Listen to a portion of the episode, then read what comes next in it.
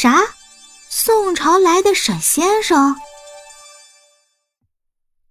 第四十二章，求婚都进行了，自然离结婚也就不远了。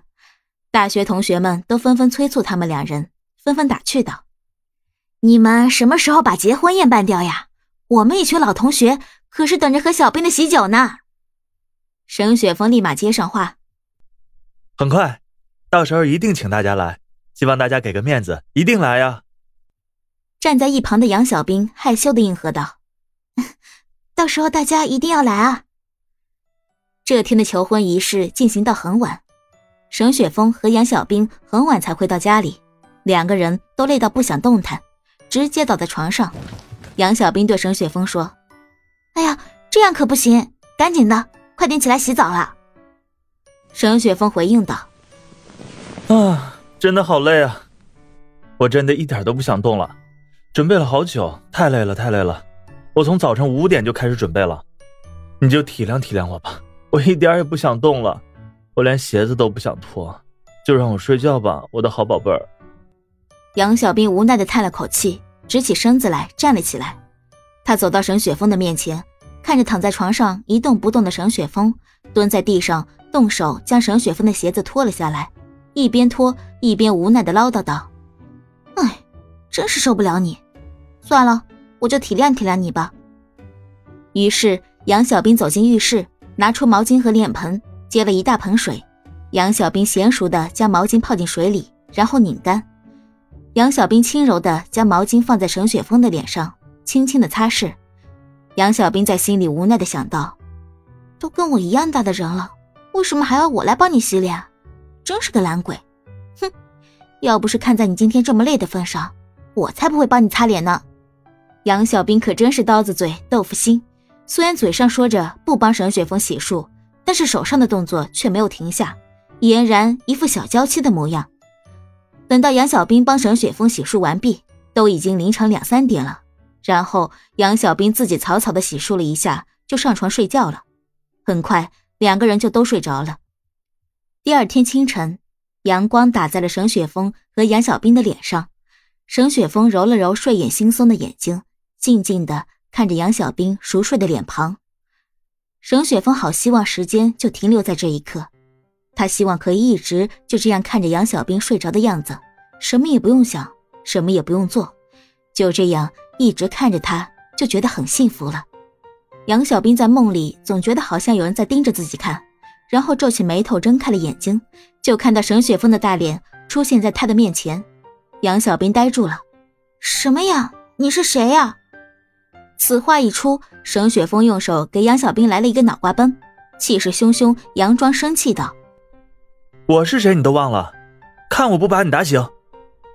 不就是睡了一觉吗？怎么人还傻了？”“哎呦，好痛啊！我这不是还以为在梦里吗？你干嘛要打我？”你不会想要家暴我吧？沈雪峰笑着看着他说：“我怎么会家暴你呢？我只是想看看到底是哪个小傻瓜，连自己的男朋友也认不出了。”哼，难怪我在梦里一直感觉有人在盯着我，原来是你！哼，杨小兵气气的说：“好了，我的老婆大人，你就别生气了，我这就去给你做饭，你消消气儿吧。”说着。沈雪峰便掀开了被子，从床上翻身下去。杨小兵羞涩地扯住了被子，用略带责怪的语气说：“干嘛呀？这被子又不是只有你一个人盖，掀开干嘛呀？我我要被你冻死了！”沈雪峰看杨小兵这略带害羞的表情，顿时起了坏心思，调侃道：“我这就坏了，还有更坏的，你还没见识过呢。要不要现在让你试一试？”说完，沈雪峰又回过头，爬到了床上，用手撑在了杨小兵头的两边，形成了一个床东的姿势。杨小兵拿起左侧的枕头，就想要去打沈雪峰，但是无奈他的手很快就被沈雪峰按住了。他们俩现在的这个姿势，就是一副男上女下。杨小兵无奈的只能侧过头去，紧张的闭上了眼睛。沈雪峰看着这样娇羞的杨小兵，也就不想再调戏他了。他笑了一下。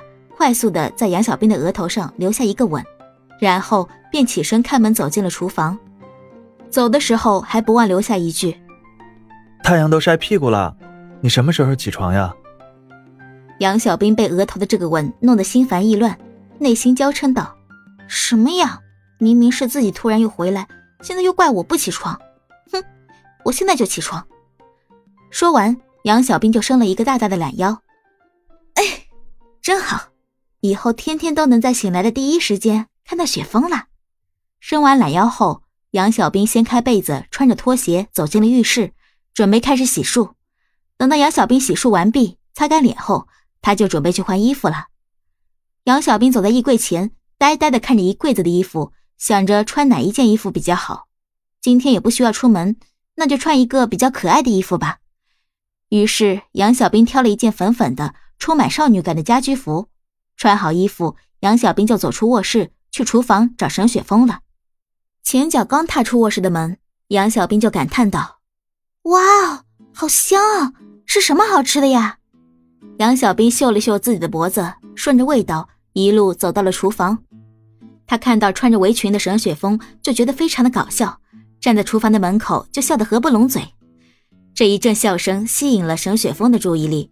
沈雪峰回头看着杨小兵，无奈地说：“有什么好笑的？我这可是居家好男人的标配啊！你不是应该夸奖我吗？难道不帅吗？”杨小兵一边笑一边说。是帅帅帅，这也太帅了吧！我的男朋友可真帅呀。沈雪峰带着笑意的眼神看着杨小兵，心里想到：“哼，现在我就让你多笑会儿，等会儿看我怎么收拾你。”本集播讲完了，喜欢就订阅分享哦。